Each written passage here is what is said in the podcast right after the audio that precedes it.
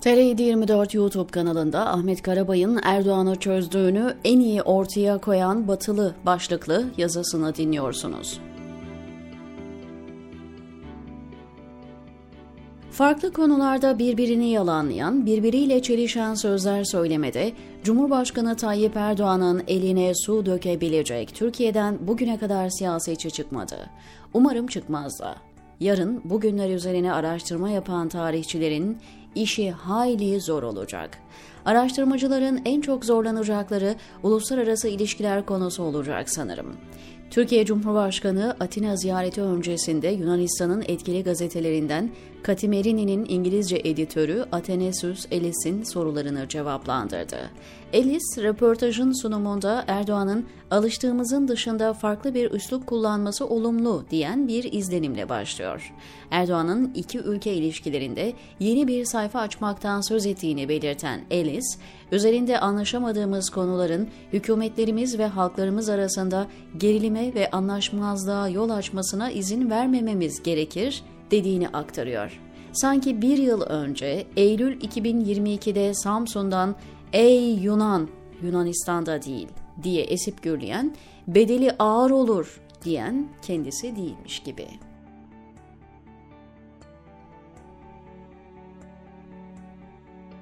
Erdoğan konuşmasında hızını alamayıp daha sonra Yunanistan'a bir gece ansızın gelebiliriz diye tehdidini somutlaştırmıştı. Bu tehdidin üzerinden bir ay geçmemişti ki Erdoğan'a Avrupa Siyasi Topluluğu toplantısı için gittiği Çek Cumhuriyeti'nin başkenti Prag'da söylediği sözler hatırlatıldı. Yunan Star Televizyon muhabiri Erdoğan'a bir gece ansızın Yunanistan'a gelebiliriz derken neyi kastediyorsunuz, Yunanistan'a gerçekten saldırmayı mı düşünüyorsunuz diye açık bir soru sordu. Erdoğan, konuyu anlamışsın aslında diye başladığı cevabını sadece Yunanistan için geçerli değil.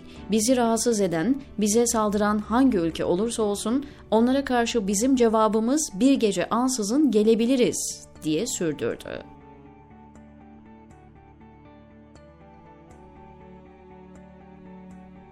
Yunan gazeteci Ellis, bir yıl önce tehdidinin Yunanistan olduğunu açıkça ortaya koyan Erdoğan'a aynı soruyu sordu. Son bir yıl içinde Yunanistan Ege'de işgal ettiği adacıklardan geri çekilmedi. Oradaki silahlandırmasına son vermedi. Ama aynı Erdoğan bu kez bir gece ansızın gelmeyi başka türlü izah etti. Erdoğan, bir gece ansızın gelinecek ülkeyi Yunanistan'dan alıp hayali bir ülkeye, daha doğrusu somuttan soyuta indirgeyip, ülkemizin güvenliğini tehdit eden terör unsurlarına karşı bir gece ansızın geliriz dedik ve gereğini yaptık diye cevapladı. Geçen yıl Yunanistan Başbakanı Mitsotakis'in ABD ziyareti sırasında Türkiye'ye F-16 uçaklarının verilmemesi konusunda telkinde bulunması üzerine Erdoğan küplere binmişti. Artık benim için Mitsotakis diye biri yok demişti.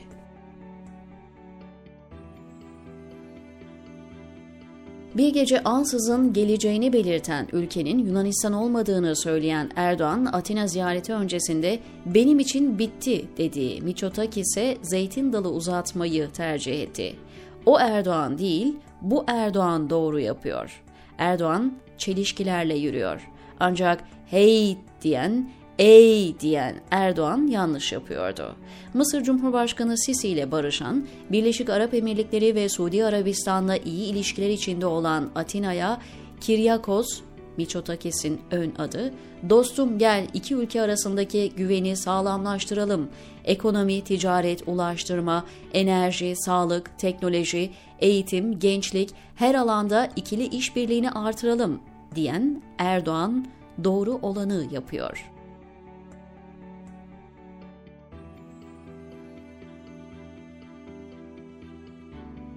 Erdoğan'ın Katimerini'den Elis'e söylediklerinde doğru olan pek çok nokta vardı. Her şeyden önce tüm sorunlarımızı cesur bir şekilde konuşmalı, kamuoylarımızı doğru bir şekilde yönlendirmeliyiz. Sözünün altına imzasını atmayacak bir muhalefet temsilcisi bulamazsınız.'' Erdoğan'ın şu sözlerine de Ege'nin iki tarafında da onay vermeyecek aklı başında birini bulmak mümkün olmaz.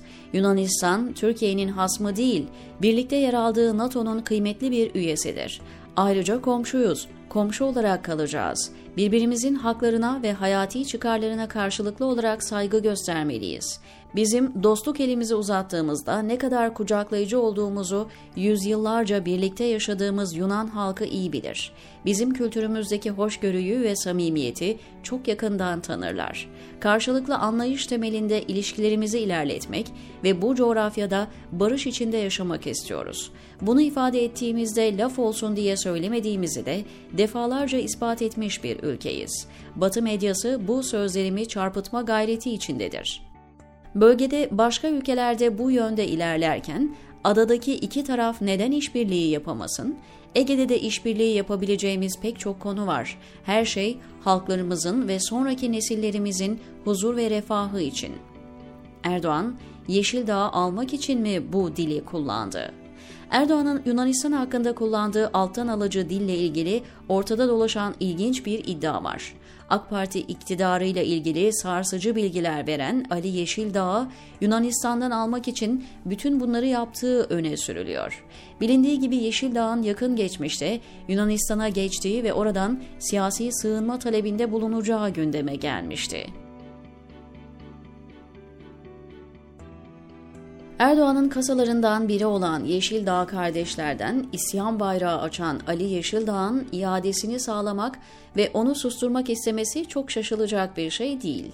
İnsanın çok inanası gelmese de Erdoğan'ı yakından tanıyanlar için bunun sürpriz bir yanı yok. Nitekim Almanya'da yayınlanan Frankfurter Allgemeine Zeitung, Erdoğan, İsveç'in NATO üyeliği için yurt dışına giden Levent Keniz ve Abdullah Bozkurt'un kurduğu Nordic Monitor isimli internet sitesinin kapatılması şartını koştuğunu yazdı. Avrupa Parlamentosu Türkiye raportörü Nacho Sanchez Amor birkaç günden bu yana Türkiye'de. İktidardakilerin bölgesel güç olma iddialarını duyup da ona cevap verir gibi konuşan Amor, adını koymadan bölgesel güce giden yolu gösterdi. Bölgesel güç olmak pusulanın her yönünde arkadaşlara sahip olmayı gerektirir diyen İspanyol parlamenter oysa Türkiye'nin bölgede dostu bulunmadığına dikkat çekti. Avrupa Parlamentosu Türkiye raportörü saldırgan ve tehditkar bir üslup kullanmaktan kaçınmanın maliyetsiz ve kolay olduğunu belirterek tamamen izole edilmiş durumdasınız. Sahip olduğunuz tek gerçek dost Azerbaycan ifadesini kullandı. Avrupa İnsan Hakları Mahkemesi ve Anayasa Mahkemesi kararlarına rağmen tahliye edilmeyen ve halen Silivri'de tutulan iş adamı Osman Kavala'yı da ziyaret etti. Amor'un esas altı çizilecek ifadeleri ise Erdoğan'ın dış politika ile ilgili söylediği sözlerin esasen iç siyasete yönelik olduğunu belirtmesi oldu.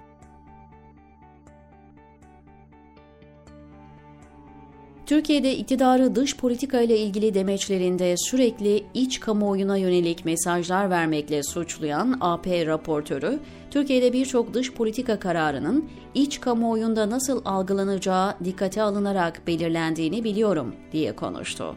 Avrupa Parlamentosu raportörü Amor'un dile getirdiği en acı ifadelerden biri de Türkiye haklarınızın AYM'nin koruması altında olmadığı bir ülke olarak görüldüğü sürece asla saygı duyulmayacak bir ülke olarak anılacak demesiydi. Nacho Sanchez Amor mevcut duruma rağmen AB'nin ilişkileri geliştirmek amacıyla diğer alanlarla ilerleme sağlanmasına hazır olduğunu sözlerine ekledi. Ankara'nın Avrupa Birliği'nden önemli tavizler alabilmek için söylemini yumuşatmak zorunda olduğunu sözlerine ekledi. Kayıp evlatları için 975. defa bir araya gelen Cumartesi annelerinin eylemlerine de katılan Avrupa Parlamentosu Türkiye raportörü ayrılmadan önce Türkiye ziyaretini değerlendirdi. Türkiye'de hukukun üstünlüğüyle ilgili bir değişim yok ve eksiklikler var diyen Amor, hukukun üstünlüğü konusunun kendileri için temel kaygılardan biri olduğunun altını çizdi. Son söylediği ise AB'nin Türkiye'den beklentisine yönelik oldu. Avrupa Birliği'nin istediği Türkiye'nin kendi anayasasını, kendi hukukunu uygulamasıdır, diyor Ahmet Karabay, TR724'teki köşesinde.